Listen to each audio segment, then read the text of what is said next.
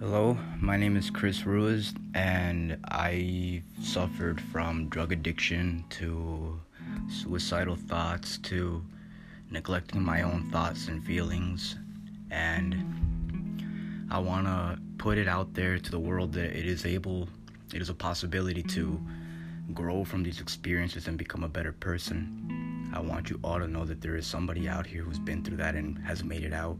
I want you all to be able to find worth and help in yourself and to be able to grow from your own experiences and not rely on other people to tell you what to do, but to rely on your inner self to grow. Thank you for tuning in with me, and I hope I am very helpful for you. Thank you. Bye bye.